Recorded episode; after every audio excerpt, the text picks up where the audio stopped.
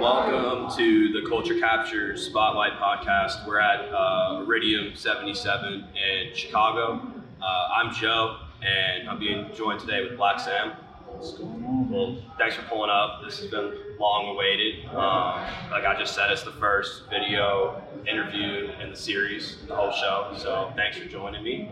For Um, for the people here who don't quite know who you are, can you just kind of say like what you are, who you are, what you do? Yeah, sure. I'm Blvck Svm. I'm a rapper from South Florida. Currently live in Chicago. That's where I make all my music. Uh, came to Chicago for school in 2014. Went to U Chicago. Graduated 2018, and decided I wanted to push music as my career. And uh, three years later, I'm here. So let's talk about the South Florida Chicago thing. Let's just start there. Um, you grew up in South Florida, right? So then you moved out here to go to college? Yeah. So what was it like growing up in South Florida? And like what are some things that really like still you hold with you today? South Florida is a really cool place to be, and I've I didn't really appreciate it when I was younger because I wasn't able to do like adult things. You know, like I the only things I was really able to do was like uh, go to the movies. In school, I was in high school and stuff, so I hang out with my homies, but that was about it. Um, what I really like about South Florida though is how leisurely it is. Um, the weather is so nice that you can kind of do anything any time of year. And compared to Chicago, which is dope in its own right, it's just cold so much of the year that you can't do a lot of things comfortably when it's 10 degrees outside. But Florida, I think, has influenced my music and just kind of me as a person, and in the sense that I just take my time with stuff, and I'm just, think, even stuff like my delivery, the way that I perform my tracks is like kind of a Florida thing, and in that I'm not really in a hurry to get stuff done. I just it's very calm and collected. If you walk around Florida, especially during the day, people are not really rushing to get places. Everybody's just kind of moving at their own pace, real leisurely. Um, and that's because the weather is so nice. You, you just gotta enjoy it. You gotta soak it in. So what are your this is a question I wanted to ask you. Who are your top three artists out of Florida, like of all time? And then who are your top three out of Chicago? Top three out of Florida all time. Bobby Curry first, uh, Ross second, and I'll put Ski Mask at three. No, Yeah. X, huh? Yeah, not a you know. I appreciate the music. You know, big fan of this of the sound itself, but like just too too much extracurriculars going on. I get what going with. Yeah, I get what you mean. I get what you mean. So Curry's when that guy. Yeah. Denzel Curry is so I feel like he's so underappreciated. Yeah. Like I didn't know I was watching a YouTube video like a week or two before we were taping now of um, about Denzel Curry. I didn't know he was making SoundCloud music in like 2010, 2011. I didn't realize he's been around in the game for like over a decade. I wasn't hip to him.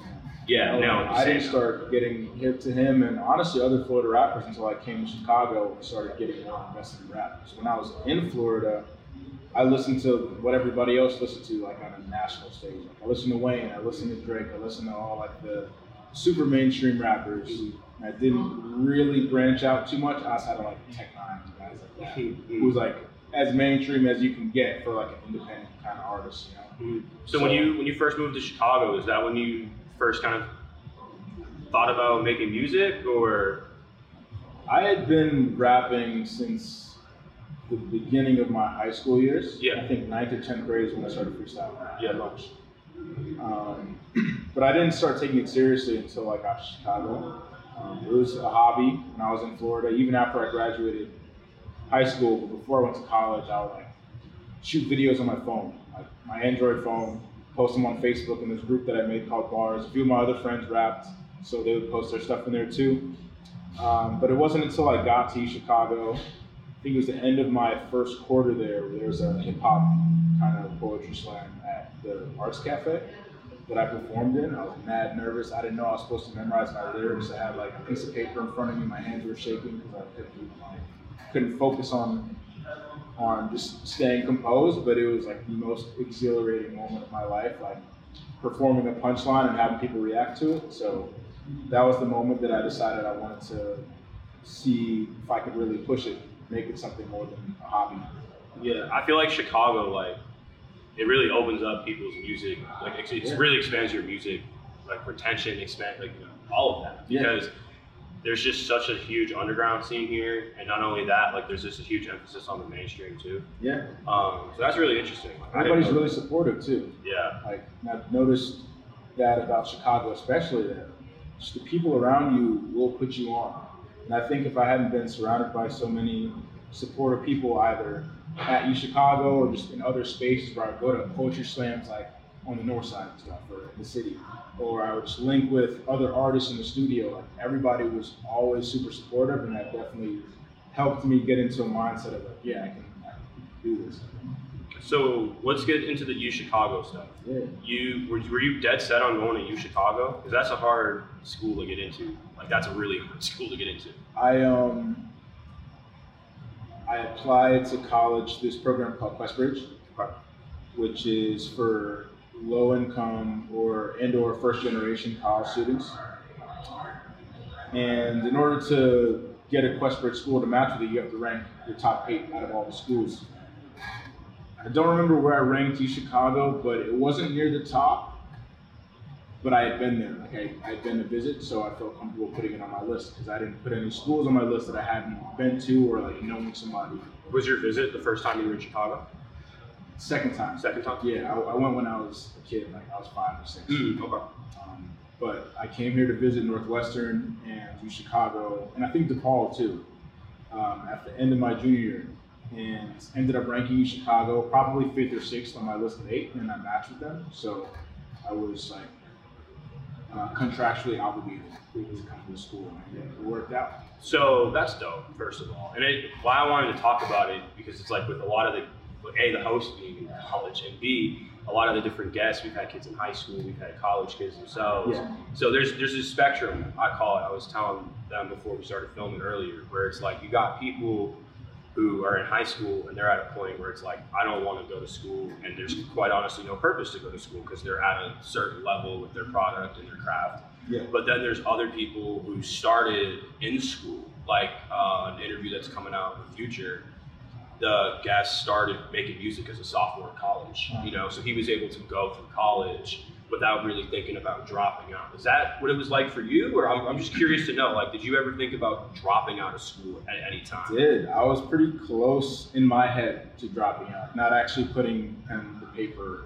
Yeah, but upstairs, Sign- you were ready yeah. to go. Yeah. I was, uh, I think I was a third year, and I, in the my first quarter of my third year, fall quarter, I went to Brooklyn to open for Awful Records, which one of my homies set up. Then a month later, I was back in New York to shoot a music video for one of my songs, which was SoundCloud Pop at the time, if that counts. And for that time period, I just wasn't real. I didn't care about school, and I was so much more invested in music that I didn't really want to be in school. The classes I was taking, I wasn't interested in. The major I had at the time, I wasn't really interested in. And I think that quarter I withdrew from two of my classes just because I wasn't keeping up. I was so focused on getting to the show and rehearsing and all that stuff. I wasn't going to class. And yeah, in my head, I, I did want to drop out. But at the same time, the, the scholarship opportunity that was provided to me, like, it was letting me go to college for free. You know, it's the difference between dropping out when you're paying 70, 80 racks to be there versus when it's just being given to you. So ultimately, even though I wanted to focus on music, I didn't feel like leaving free school was the best decision. So I stuck around. I switched my major to comparative race and ethnic studies, which allowed me to focus more on uh, focus more on things that really interested me. The first class I took was called Slavery Since Emancipation, and immediately I was in a space where I was around more Black students and also just learning stuff that I actually cared about learning. And taking those types of classes for the remainder of my two years in college just kind of kept me focused on the end goal, which is just graduating, get the diploma, and then go do what you got to do. But up until that point, yeah, I, I wasn't really feeling school. And are you glad now that you've completed it? Like, are you? Do you feel like any type of relief that you're like, man, like I really got this, this degree from like a really great caliber school. Yeah, yeah, I am glad in a general sense that I finished school because I feel like if I hadn't finished school, I probably wouldn't have gone back to finish school. Yeah. And I think I would have been stuck on what I could have done had I finished, right? I didn't know that I was going to be in the position I am right now where I'm rapping full time, but had this not happened and I had I not finished school, then I think I would have been had a much harder time finding something that I really wanted to do without college degree. And it wouldn't have been impossible, but overall I'm glad I finished mostly because my parents wanted me to finish and you know, they got to see me graduate and everything like that. So yeah, that's fine. And like we'll get into like some of the stuff you've done when you were in college in a second, but like you have any kind of like lighter stories from when you were in school that are more or less on a funnier tip? Yeah, um, all the like, all the shows, all the shows were, were really fun. Like I had my homies pull up from all over the place. whether it's people who went to school there with me, who wouldn't even go to certain frats or whatever on a regular basis, but if I was performing, they pull up. I had homies who I would just hoop with at the gym who would pull up, who had, you know, they didn't even know U Chicago students at the time. They would just be in there trying to with me. Um, all those shows were just such crazy energy and so different than what I would normally experience at U Chicago, and they were really the only times I'd ever go out. Um, yeah, that was like those were those are the most fun times I had for sure. Like performing and going to like the uh, the Black Student Union parties, the um, organization of Black student parties. But that was that was it. I, I really didn't go to clubs. I didn't do any of that stuff unless I was performing. But yeah, shit was fun. That's good. And like, excuse me, you did. You've talked about it before, so we'll, we'll kind of keep it brief. But you did the TED Talk to college yeah. too, um, which I wanted to touch on because that's super cool. Um, how did it come about? Like, how, how did that whole opportunity like arise for you? If I remember correctly, uh, there was a the organization, I think, just started putting out feelers for people who might be interested in speaking through the TEDx organization. Yep.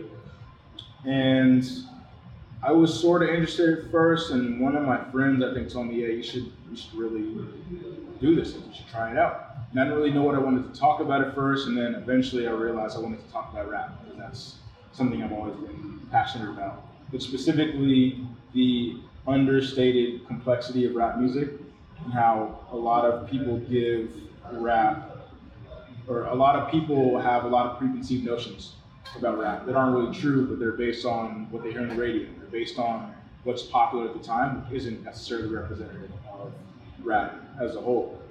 And definitely isn't representative of the intellectual aspects of rap music that are often overlooked because people are so stuck on mainstream topics like money and cars and women and stuff like that, which is very much present in rap music, but that doesn't encapsulate the entire genre.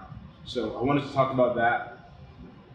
There were multiple rounds of uh, application process. I had to kind of pitch myself. I had to pitch my idea. I had to do like a shortened version of the script, and eventually I got picked. And on the day of, that was like the most nervous I've ever been. Like outside any show, anything like that, I've never been that nervous before. I didn't remember half of my scripts. I was just like sitting on stage.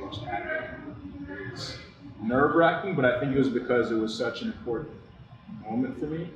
And I was able to voice how I really felt about rap, which is something I loved at the time and love even more now.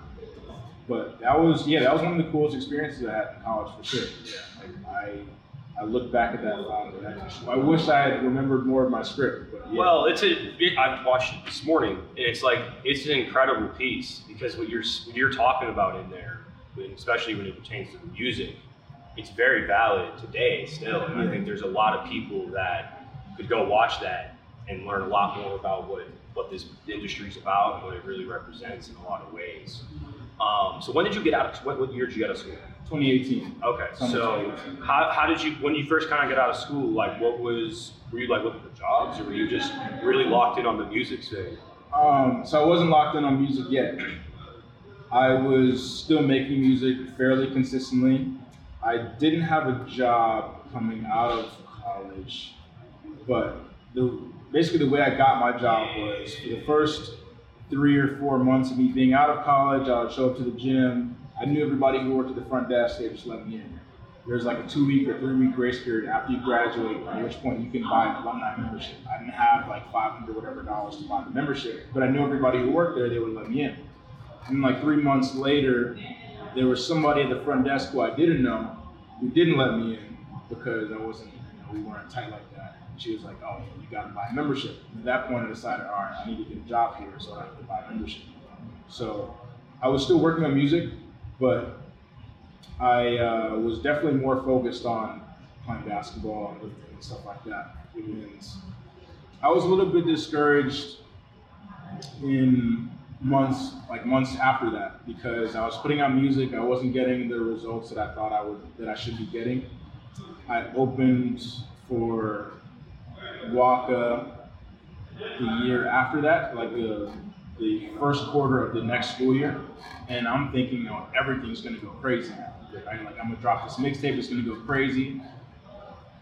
All the stuff that I was expecting to happen, but I didn't really put the work in for it, so I just got kind of discouraged with music in general, and, and I just kind of fell back into focusing on my job and just hooping and lifting, and I just fell off. So, And then the pandemic, like when the pandemic first hit the country, like the states, mm-hmm.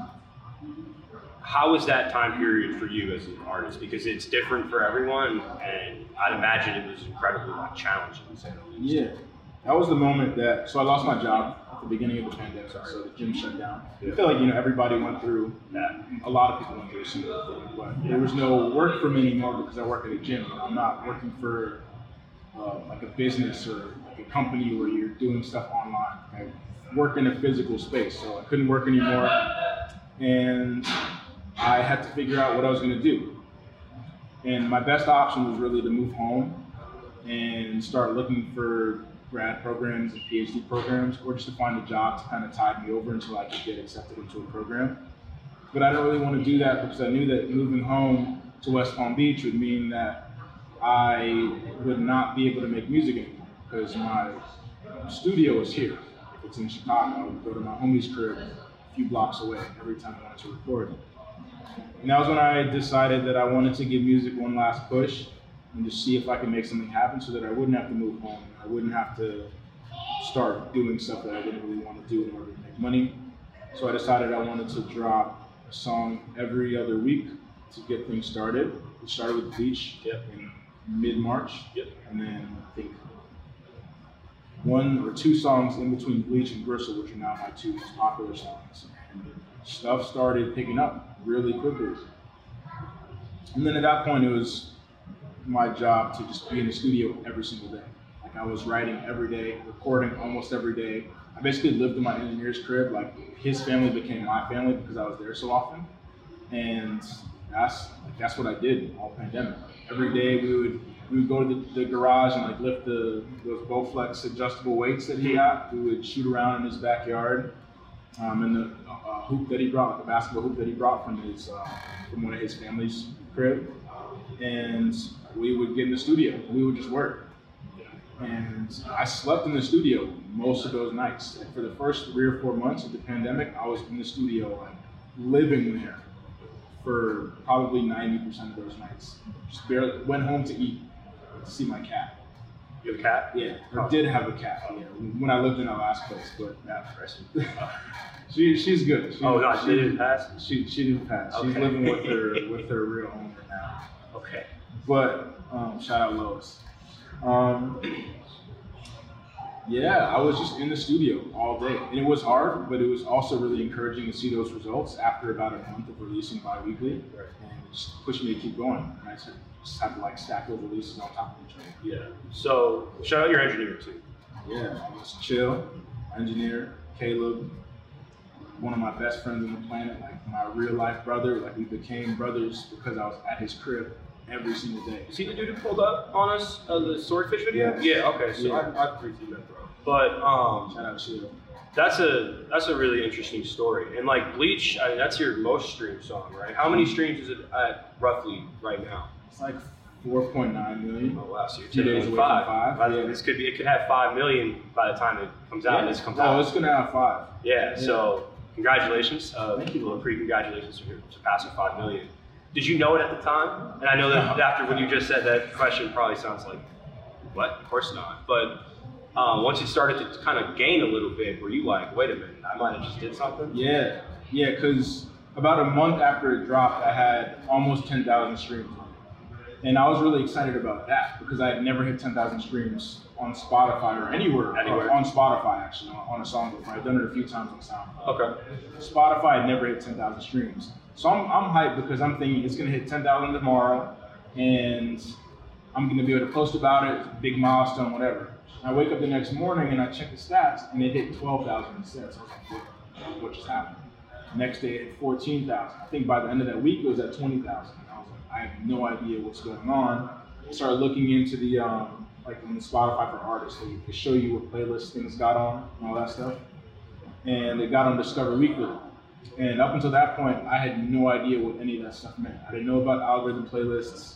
I didn't know about um, save rates. I didn't know about anything really. I was just putting out music. I didn't know about uploading music early. I, I, I put a, I uploaded Bleach to DistroKid like the day before it dropped. I, I didn't even know that you were supposed to put up songs weeks in advance. Like, I knew nothing. So I really had no idea that Bleach was going to pop. Um, but once I saw that it was moving more quickly than my other songs, I was thinking to myself, I have to figure out what happened and I have to figure out how to replicate it for all my other songs.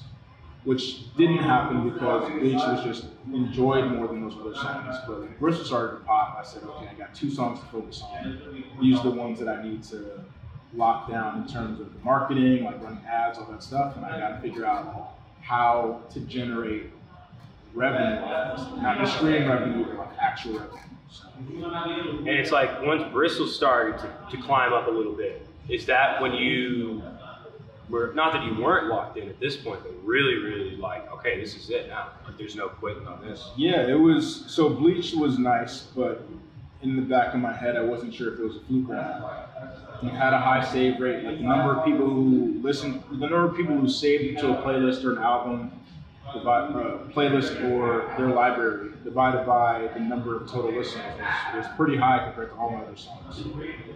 The next song I dropped, which was Needles, I dropped it two weeks after Bleach, didn't have anywhere near the same save rate, didn't have as many streams, any of that stuff. And also didn't perform as well when I ran ads on on Instagram. I think Gristle came right after that one, maybe a month after that one. And when I saw Gristle moving too, I was like, okay, maybe Bleach wasn't a fluke. Maybe stuff is really happening. And I was already pretty focused at that point, but once Gristle started popping, that's when I realized that this wasn't just a one-off thing, and that I could possibly do it again with another song. So I really started pushing with everything, but specifically pushing Bleach and to right ads. And then Instagram ads. I mean, you talk about that, and we're for everyone in back like watching this. It's 2020, right? So it's a different era with social media. Yeah, yeah. How important was it to be using so like social media to promote your music? That, I mean, honestly, that was more important. I would say that was more important than the streams because I was able. So once I figured out how to run ads, which took months, by the way, months, hundreds of dollars, not wasted because I still see them as going toward me learning how to run ads, right? But once I learned how to run ads, I started getting more followers. I started getting people DMing me about my music, a lot of compliments, stuff like that, but also people saying how much for a feature. At the time, I was probably charging like fif- like fifty dollars, hundred dollars for a feature. Nothing crazy at all. But through running ads, I went from like two thousand followers to ten or twelve thousand followers in six-ish months. And also my numbers were going up because of Bleach on, on Spotify. Bleach, Gristle were pumping my numbers up, my monthly listeners, all that stuff. So I was able to justify raising my feature rate to the people who were asking me through DM how much I would charge for features. So I would take that money and put it back into Instagram ads, run more ads, get more followers, charge more for features as a result of having more followers and more monthly listeners, and I just had that on the cycle. So now I'm at about 14, I think 14.5 thousand on Instagram, um, and that's largely because, overwhelmingly because I was running ads on uh, Bleach and Gristle concurrently, and then more recently Swordfish. But back when I was running these ads, they were super cost efficient. 20 end of 2019 and 2020, like, whatever's happening with Instagram ads now, Instagram is clearly on its way out. Yeah. TikTok is that new thing. Yeah. But the way that the ads run now is different. It's nowhere near as cost efficient. But I feel like I got in at the like the perfect time, Yeah. right before things really started to fizzle out. So I was able to capitalize upon the Instagram ad algorithm and make enough money off of features to fund more stream, to fund more, uh, to fund more ads, and then just on repeat. So that was kind of it, over and over. And then how do you see yourself? Like, do you see yourself moving into a TikTok space now that you have like a fan base and you really have people dedicating time to you and what you, you put out on Twitter? Because you're super active on Twitter too. Yeah. For those who don't know, we're gonna get into that later. Um, but would you, like, do you see yourself wanting to move on to TikTok in, in at all, or like, how do you really view that lane of this stuff? Uh, it's it's not really a matter of want to be honest. It's like a matter of like what's the smart business decision Yeah. To make, and the answer is like yeah, I'm going to. I just have to figure out how I'm going to do it in a way that's authentic to me because I'm not going to be like doing dance routines. Yeah, So, that's not you. That's not Yeah. my style. I want to do something that's true to my music style, but also isn't going to be like the same exact content that I would put on Instagram because as multiple people who are much more knowledgeable about how TikTok and the algorithm works explain to me, people aren't looking for that super polished kind of content that you would put on Instagram. And they're also not looking for the kind of uh, prestige that's attached to Instagram, where you post once a week, or you post once every two weeks to keep things mysterious or vague or whatever. On TikTok, you post four times a day, nobody cares. And you're posting like rough videos of you that you're recording with your front-facing camera, you like pointing at stuff, doing all these things. Like, I just got to get used to the switch because I've been doing Instagram for so long. But once I figure out how I want to attack it, then I'm going to make that pivot and really lean into it and see if I can generate some of the same success that I had with Instagram in its prime as I can with TikTok in its prime. So waiting on it. Yeah. That's cool. And I, you got the right idea because I think, like with TikTok, it's not just a platform where people have to dance. Yeah. And I think that's the thing. People are dancing to music. They're not just dancing. Right. So eventually, it's like you can, if you make a record that's really on a dance vibe, it's really easy to get that out there to like other influencers. That's one way you can grow it. Like you can, I think with other artists, like just artists in general, don't realize like you can use TikTok without even being on the platform. Yeah. Um, like my example for that point, like Baby Santana, right? Mhm. He wasn't like putting videos of himself onto TikTok with uh, his big antisocial song that blew up this past summer.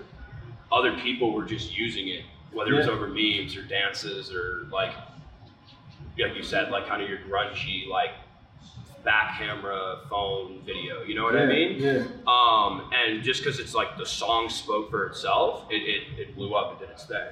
And I think that's a point that like a lot of artists gotta grasp to. You know I mean? And unless with advice, it's just like you can use that tool. It's it's meant to be used for music, you know, and that's why it's like for I think it's almost better uh, once you figure out how you want to put yourself out there the right way. That's like the most authentic to you. It's almost better for artists because it's like, bro, they're supporting sound. Like that's what they want. Like Instagram, when you were doing your thing, it wasn't as sound based. It was more content based on like how raw this looks, how hard is it. You know what I mean? Like what's the real engagement? Okay, let's get into uh, your project that's out now. Um, 50% gratuity, fire name. Uh, I gotta ask you how you came up with that. That's the first question. Uh, I went to this spot with my homie Terrell. Shout out Terrell. Uh, Momotaro. You heard of that? It's in uh, Fulton Market. It's a Japanese place. I don't know if I have. I'm pretty familiar with Fulton, but I don't think I have. It's a great spot. Like best sushi I've ever had. Completely in my head, like changed, like rewired how I think about sushi. Like uh, the only sushi up until that point that I'd ever had was at like all you can eat buffets and stuff, where you're kind of in soy sauce and spicy mayo. And I just thought that's what sushi was supposed to be like. But then I had this sushi, just straight up, and it was unbelievable. And I ordered way too much food, spent hell of money, much more than I anticipated buying, but it was like one of the best food experiences I've ever had. And and tip the, uh, the waiter fifty percent. And I could see like so the way where we were sitting in front of the kitchen, and then in the corner is where like the waiters would take the, the bills and like enter everything into the system.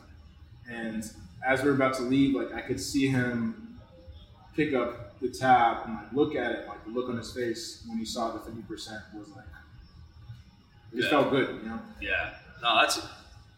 Thank you for doing that for somebody. First of all. No, it's Um, like you know, so, like waiters, food service. A lot of people don't get tipped a lot, Oh, especially know. now. Yeah, I know. Um, I, I've been there, Yeah. sort of. I work at Subway, so it doesn't really count. But um, yeah, it's more like having the having the means to do it is something that has pushed me to just be at more places, like eating at more places. Um, but it's also just a testament to like the work that I put in music-wise to get to this point. So I wanted the EP to kind of reflect that, um, like the idea of elevation of everything, elevation of taste, elevation of palate, elevation of music skills, but also just elevation of like what that means in terms of like the food that I eat, the music that I make, all that stuff. So, That's awesome. And what? So you've been dropping a bunch of singles, couple videos, um, leading up to this. So what is one like overall message or theme that you would really think and hope that your like the listeners of the project are going to take away from? Um, I would say refinement. Just there's not necessarily a message that I'm putting forth through each song, but what I am trying to prove is that what I'm doing now is more polished, it's more refined, it's more self-aware, it's more thematically focused than anything else that I put out. So I would describe this as not a sequel to Carpaccio, which I put out end of December 2020, or uh, December 2020, but an evolution from that, to where everything is just elevated, everything is better. I've improved in every aspect of rapping, but I've also had more experiences in terms of food and in terms of everything, to where I can make better, fuller, richer music because of the experiences I've had since then. So I think just improvement, I guess, would be would be the the overarching themes. I've gotten better at what I do and how I'm living than I was a year and a half ago. Right. And when you were at the Japanese spot, is that kind of when you landed on like, all right, I'm going to make this EP, or is it was it something you had been thinking about before then? Uh, so at that point, uh, I think all the tracks were recorded.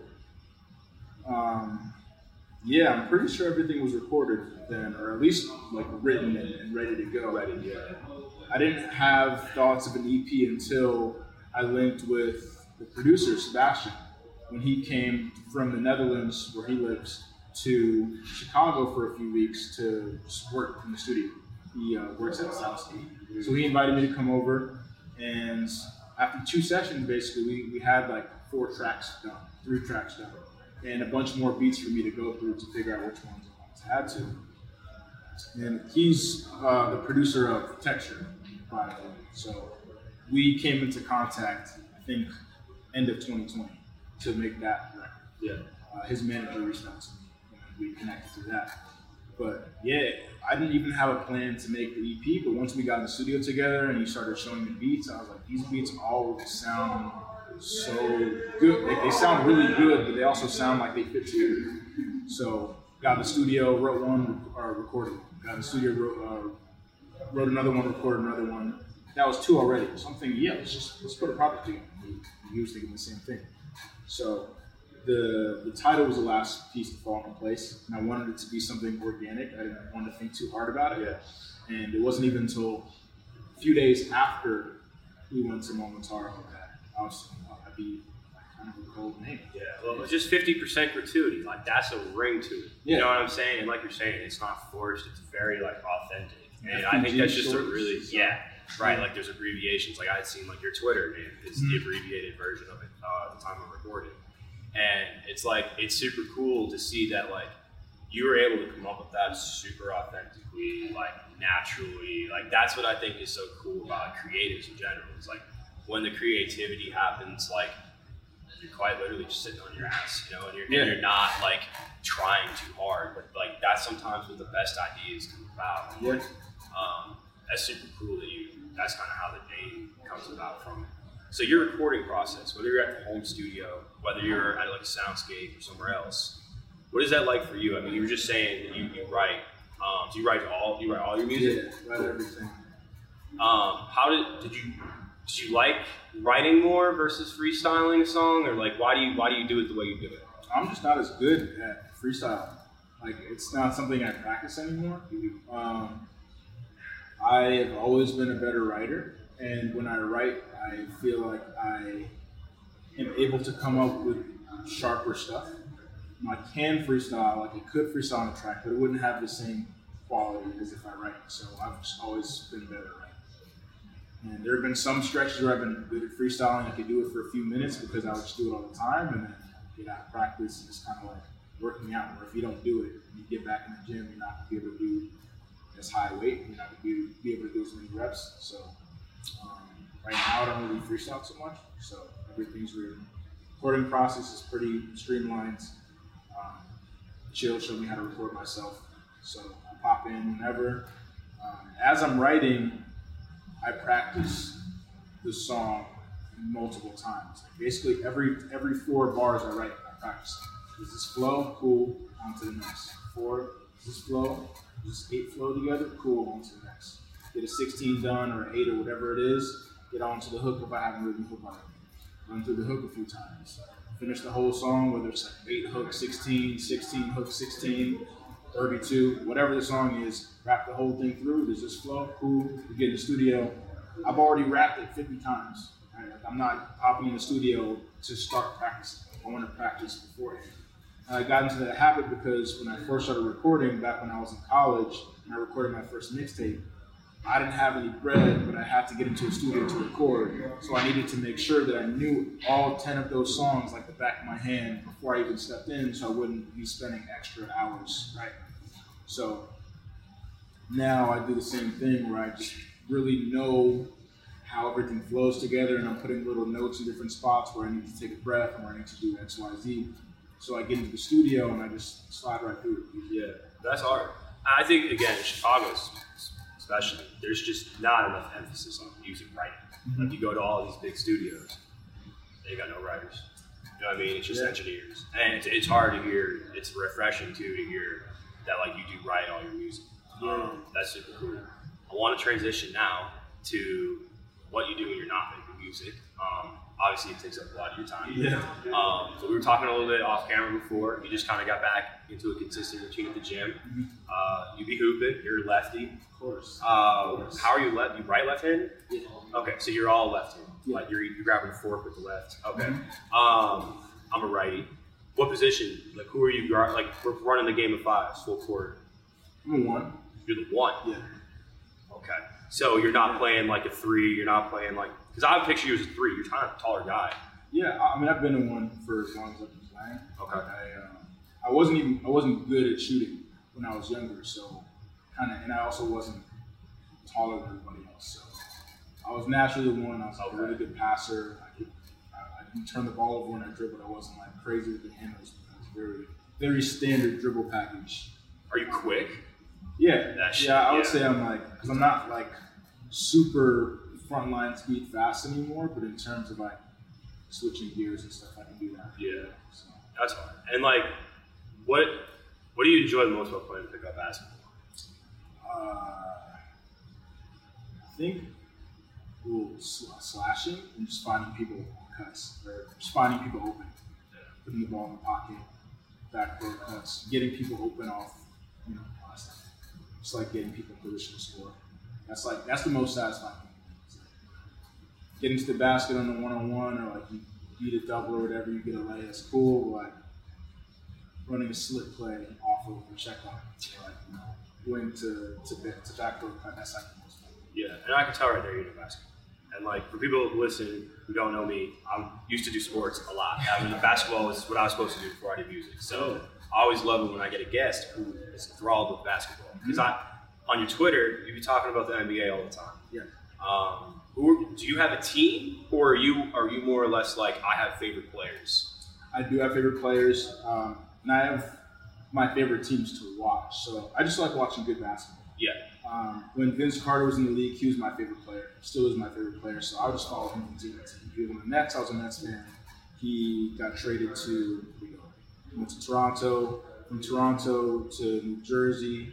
New Jersey to Dallas. I want to say. I think so. Yeah, I think so. He's been on so many teams Yeah, or maybe Orlando first. He was on Atlanta. He was on Orlando. He was on Dallas. He was on Phoenix. Was on a bunch of teams. But I was, you know, I was a Vince Carter disciple, and once I started watching more basketball, I just became like I actually became obsessed with basketball. So at this point, big fan of the Heat, home team Heat. Yeah. Um, but they're not my favorite team. They're my favorites to win it. But I, I enjoy watching a lot What's of your teams. favorite team? Um, I don't think I have one right now. Okay. Yeah, I haven't had one for probably since Vince Carter was last. the league. You know? Yeah. So who are your favorite players? Um, LeBron's my favorite of all time. Wow. Okay. We can have a LeBron debate. Or I guess uh, who I think is the best of all time. Vince is my favorite. Vince, Dirk, and Jason Kidd are like my top three Okay. for Just favorite players? Yeah. Yeah. Um, but right now, I like watching the Heat. I like watching the Bulls. I like watching the Hornets. Yeah. Uh, I like I liked watching the Lakers. Uh, they were looking a little bit more like a team, Yeah. but I also still enjoy watching LeBron. Seeing him doing what he what he's doing. Yeah. LeBron's not better than Jordan though. I can't see it's, it's this isn't really an argument we can have because you're the Chicago guy. The Boston guy. You're a Boston guy. Yeah. So I'm I'm fully telling you, like, it's not even that I hate LeBron. I actually respect LeBron. Like my best friends back home though, they hate LeBron. Like, Oh, they yeah. would, they That would makes throw sense. water in his face if they could. Like they don't like bro. You know what I'm saying? And it's like it's just based off we've had a rivalry bro ten years now. You know what I mean? So there's there's some real there's some real hatred. There should be hatred. Yeah, and that's that's that's sports, right? And I think um, when I look at LeBron though to Jordan, it's just like, man, I just think Jordan's the better player. I don't know, and I think LeBron. I mean, he's second. I mean, this is just like all time Jordan, LeBron. I just you can't not have LeBron in the top three, and he's certainly not three. So. Um, I know I get why people put him one. I think if he gets another title or two, then we're having this conversation of like, all right, he's played on this many teams with about 200 players with his damn his damn son potentially in a Yeah. couple years. Um, yeah, I think his narrative and his story still isn't technically done. So Yeah. it's going to be really, really close, though. You know what I mean? It- It's going to be really, really close. Like when you try to like once LeBron does retire to Yeah. like determine who's better than who. Um, go ahead, were you say something? One thing I think about is that uh, I think LeBron, I think Mike benefited from not playing basketball during the social media age. Yes. And I think LeBron has, I don't even know what the opposite term or has been hindered by playing basketball in the social media age because I didn't watch Michael Jordan play. I, I was I was not alive for four or five of those championships So I like I see highlights, right? But that's all I see. I, I really only see the good. And I think most people our age only see the good. With LeBron, you can you see everything, right? Like you see the bad plays he makes, you see the low effort stuff, you see the flopping, you see all these different things. But we can judge him more harshly because we see all that stuff. Jordan is like the last dance was was like the Jordan propaganda machine gone wild, which is which is cool, right? Like that's that's what his documentary should be. But we don't get to see the errors. We don't get to see the mistakes. We don't get to see. If, I don't even know if we shot airballs because it's not documented. Or if it is documented, we don't see it. So, I get what you mean. Like, there's less montages of like yeah. Jordan fails than LeBron Yeah. fails. I get what you're saying. We see that every night now, you Yeah. know, and it doesn't really matter that he's 37 or 27 or whatever, but we just see more of those failures to be able to compare. Oh man, Mike went six and zero. Mike did this. Mike did that. I mean, you're just not seeing what Michael did in the opposite way, right? So it's I think it's easier to judge LeBron than it is Jordan. At least for me, because I didn't see Jordan play. Yeah. But that's just a small side. I got you. I got you. And then one more basketball question. Yeah. Who are the top players in the NBA that are under 25 besides Jayson Tatum? Uh, LaMelo, Facts. Ja, Dejounte Murray. Is he under 25? I, man, I think he's that's a, for like three years. that's a sneaky one if he is. I want to say he's like, I would feel like he'd be 26, 25, like right at that bubble. Kind of like Jaylen Brown. I was going to say like Yeah. besides Jayson Tatum and Jaylen Brown, but I don't know if Jaylen Brown's in there. Dejounte Murray's cold. Yeah, he's really good. Um, let me think. Uh, Jalen Green is looking good. Yeah, I think he's he's out there. Um, Missing one big one. Luka. Oh, he is. Yeah, yeah he's young. Yeah, He's Luka's as hell. Luka's younger than both of us. Yeah. he's he's different. That's crazy. It's crazy, man. Like Luka's a different breed. Like I, it's hard not to watch him play and just be like, how did he not? How did he go five? I, I know Ayton's good. It's no diss to Trey. It's no diss to Yeah. Ayton. Ayton should be in that list too. But it's just like, Yeah. no, man. Like Luka's a different breed of like basketball player. I think there will always exist like the foreign player bias, Yes. and you see it with how commentators talk about Giannis, right? How it's they kind of use his 100%. Like people would never talk about Westbrook and like the way that he played, leaves it all on the court. You know, never takes a playoff, all that stuff. It was never a bad thing, but then when Giannis does it, it's kind of something that a lot of these commentators ridicule. It's like, oh, look at Giannis, he's a tryhard, this and that. There's like a very clear line that's being drawn between like the American-born players, the foreign-born players, and it just the foreign-born players don't get that same type of respect in a general sense. Like Luka does, right? But it, when he was coming out of college, or when he was coming out of uh, Real Madrid, right? Yeah. Reality. uh, he didn't get that same type of love. But it's also, I think, more difficult for teams, franchises to predict how good a player is going to be coming from Europe to the NBA. And it just turns out that he was not only as good as advertised, but better. And a lot of players like Andrea Bargnani and Darko Milicic that Yeah. yeah. out like that. So Right. I can see Even uh, they're was the one from Phoenix, bro? Dragan Bender. That was that was a good. That's a classic. Yeah. one. I feel like you can use. It's like more modern day. Um, we gotta talk about the footwear. You got the Balenciagas with the, the vitamin socks. Yes. So it's a recurring question. Um, I ask every single guest that's been on the show this question.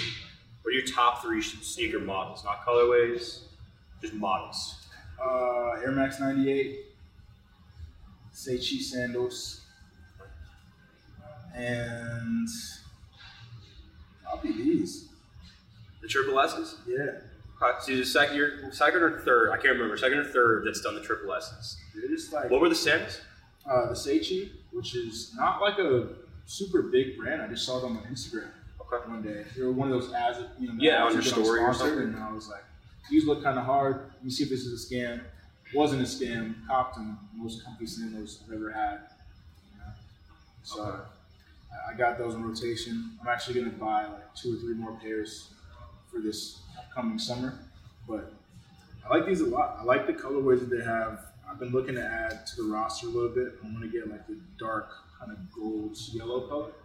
And the red pair isn't like the red that I'm looking for, so I'm probably gonna skip those. But they got a navy, navy set that I think will look tough. But yeah, they're warm enough for the winter. You know, they're fine to wear in the summer. They're a little heavy, but that just means my, my vertical. It's gonna be up, yeah. yeah. Take these off. I switch to my hoop shoes, and I'm jumping out of the gym. Do you wear Jordans at all or no? I don't. I've only had one pair, um, and I wore them to hoop. And they were beaters What when I got them. They were the Citrus Sevens, and I wore them into the ground for like three straight months, and then I got tendonitis in both of my knees because they were basically socks. Um, but yeah, sevens are I've been a brutal. Well, sevens are brutal. No, this Jordan sevens, but it's like that's not a like if I'm gonna hoop in a Jordan, I'm not gonna put on a seven. I, you ever hoop? You haven't hooped in eights? That's that's probably their best hooping retro. Ones are underrated because they're super light, Yeah, um, so you can just fly around. Like it feels like you're wearing damn near like socks. Seriously. Um, twos are really good. Okay. Um, threes are bricks. It's like playing in those. It's Okay. just not to do anything for you. Fours, mm-mm. but like I don't know. I've definitely seen people hooping these. Yeah, for, a lot of people hoop at fours, but like I, it's not really the best for hooping. Like an eight is really good for hooping. A ten is really good for hooping. Even a nine, you can mess around with the nines. Like the cherry nines are dropping this year. Those would, those would break a couple necks on your gym, bro. What are you hooping? I I hoop in um what do I have? I got LeBron Witness tens, Okay, um, those. which are like high enough. Yep. Like I like the higher shoes, but I did get a few low tops more recently. I got the 16 lows, LeBron 16 lows, which are nice and tight to the foot. Um, that's I mean that's all I got right now. I I flipped those two around. No, But- played LeBron stuff. LeBron's Mm-hmm. LeBron's stuff. It's crazy because Nike basketball went from being like shit you see on these shelves, Yeah. going for as, as much as literally anything that's hip right now in sneakers, to like an afterthought. And what's so raw, a is the stuff that was like idolized in that brief moment in time is still so raw today. Yeah. And I think now it's just so much more based on performance. So you got like LeBron stuff, bro. Like he's a truck. So his shoes are Big, like, big yeah, ass, bro, that's a shoes. big I like guy, them. you know. So Mhm. I, I've played in LeBron's. I had like the 15s. That was one of the best like modern basketball shoes I've ever played in because they're so comfortable. Yeah, The the, ones with the strap, they kind of they go like around the ankle, kind Yeah. of like that, to be honest. Um, but they're they're so comfortable. Um, easily one of my favorite like modern day hoop shoes. yeah, I, I I sprained my ankle for the first time like my fourth year in college, Mhm. and I almost exclusively wore LeBrons up until that point. Not even because I'm a LeBron fan, just because the shoes are so sturdy and like and thick and high that I just I just rarely have ankle issues when I wear those shoes. The lows are different because they're lows. And that's when I've had my recent sprained ankles and stuff. But whenever I have issues, I switch back to the Witness tens and I'm fine. Now I can roll my stuff and it'll just stay in place. I don't Nice. have any issues. So. Nice. So what do you do when you're not moving, you're not in the gym, um, when you're not enjoying good, good food? What are your, well, here's a good one. What are your top three food places in the city? Ooh, Hostiger House. Um, it's on 31st and Halsted. Two is probably probably Momotaro. Gotta be in there now. Yeah. That sushi just changed my life. Changed your life. Yeah. And number three, there's this place called uh, El Mesquite, Taqueria El Mesquite. What is that? Humboldt Park, I think. Okay. I forget, I forget which neighborhood, but like best burrito I've ever had. Best burritos I've ever had. So that's like, I got that's a soft three. I got like a, a hard six or seven, but that, that three right there. floor is yours. What else? What else? Um, Jibaritos y Mas. That's a big one. I really like Morcia, so that's like my favorite place to go for that. It's four. What else do I like? Um,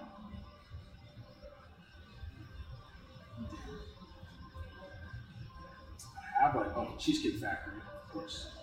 That are, I think that rounds up to five. Yeah. But that's just That's one solid five, though. Yeah, that's a solid five. Like that's a lot of different types of cuisines. Yeah, you know gotta, gotta keep it, uh, gotta keep it switched up. Gotta have that. kind of have your food diverse. Yeah. Um, but what I was asking you before, what do you what do you do when you're not enjoying like good play or uh, hitting the gym? What do you what do you kind of spend your time doing? Um, I- I've been watching a lot more TV now that I have a TV, like for the first time. Oh, damn. Like this this apartment that I currently live in is the first time I've ever had a TV. TV? So Damn, like okay. Netflix, all that stuff. Yeah. Going through all the shows.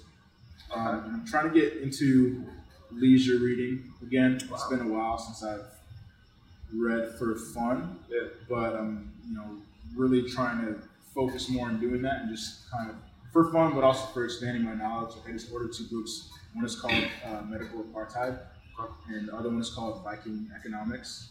The first one is about, uh, believe it's about the American healthcare system and how, and the discrepancies that occur within it based on racial disparities. And the Viking Economics book is about the success or the efficacy of the social systems in place in the Nordic countries and like how it works, why it works, that type of stuff. So those are on the way, and I'm gonna try to start with those. Try to start a few months ago with a very dense book called The Anti-Slavery Debate, it was just too much information. I got to like 30 pages and just gave up because I couldn't, I couldn't hack it anymore. But reading is just something I want to get back into, so I'm not just spending all my free time watching TV and stuff, even like actually learning things again. And what what have you dabbled with on Netflix? Currently watching. Uh, favorite show, my favorite show like all time right now. Is I think you should leave. Incredible. Uh, you know, People, see people in the back know what's up with that one. I, I'm personally not hit, but I'm a huge. it's a sketch comedy show. Okay. Um, just absurdly funny, like laugh out loud. funny. Okay. Um, recently, what else have I watched? Uh, man, the last OG Yeah, I've uh, heard. with Tracy Morgan. Yeah. I you know, caught up with that. What else have I watched? Good Girls Heard of on. Netflix. That's like the best Netflix show I've ever seen. Like in terms of like funny, funniest show. I think you should leave. Good Girls, like the show. Yeah. So, Okay. Well, three, type type three. that's hard. Yeah, that's hard. You gave you just gave me three new ones. I haven't seen any of those, so um, I don't have any more questions for you. If they don't know already where to follow you, just kind of say where people should follow you on social medias and where they can find your music. Instagram, Black Sam with V's instead of A's for trademark purposes. Twitter, same thing, but with the 954 at the end, Black Sam 954. YouTube, Black Sam, Spotify, Apple Music, all that, Black Sam. Uh, that's, that's about it. Thank you for joining me here today. This was great. It was super fun. Uh, that's going to do it for this episode of the Culture Capture Spotlight podcast. Give a quick thanks to Iridium in the comments for hosting us, and we'll be back with you guys soon with another episode.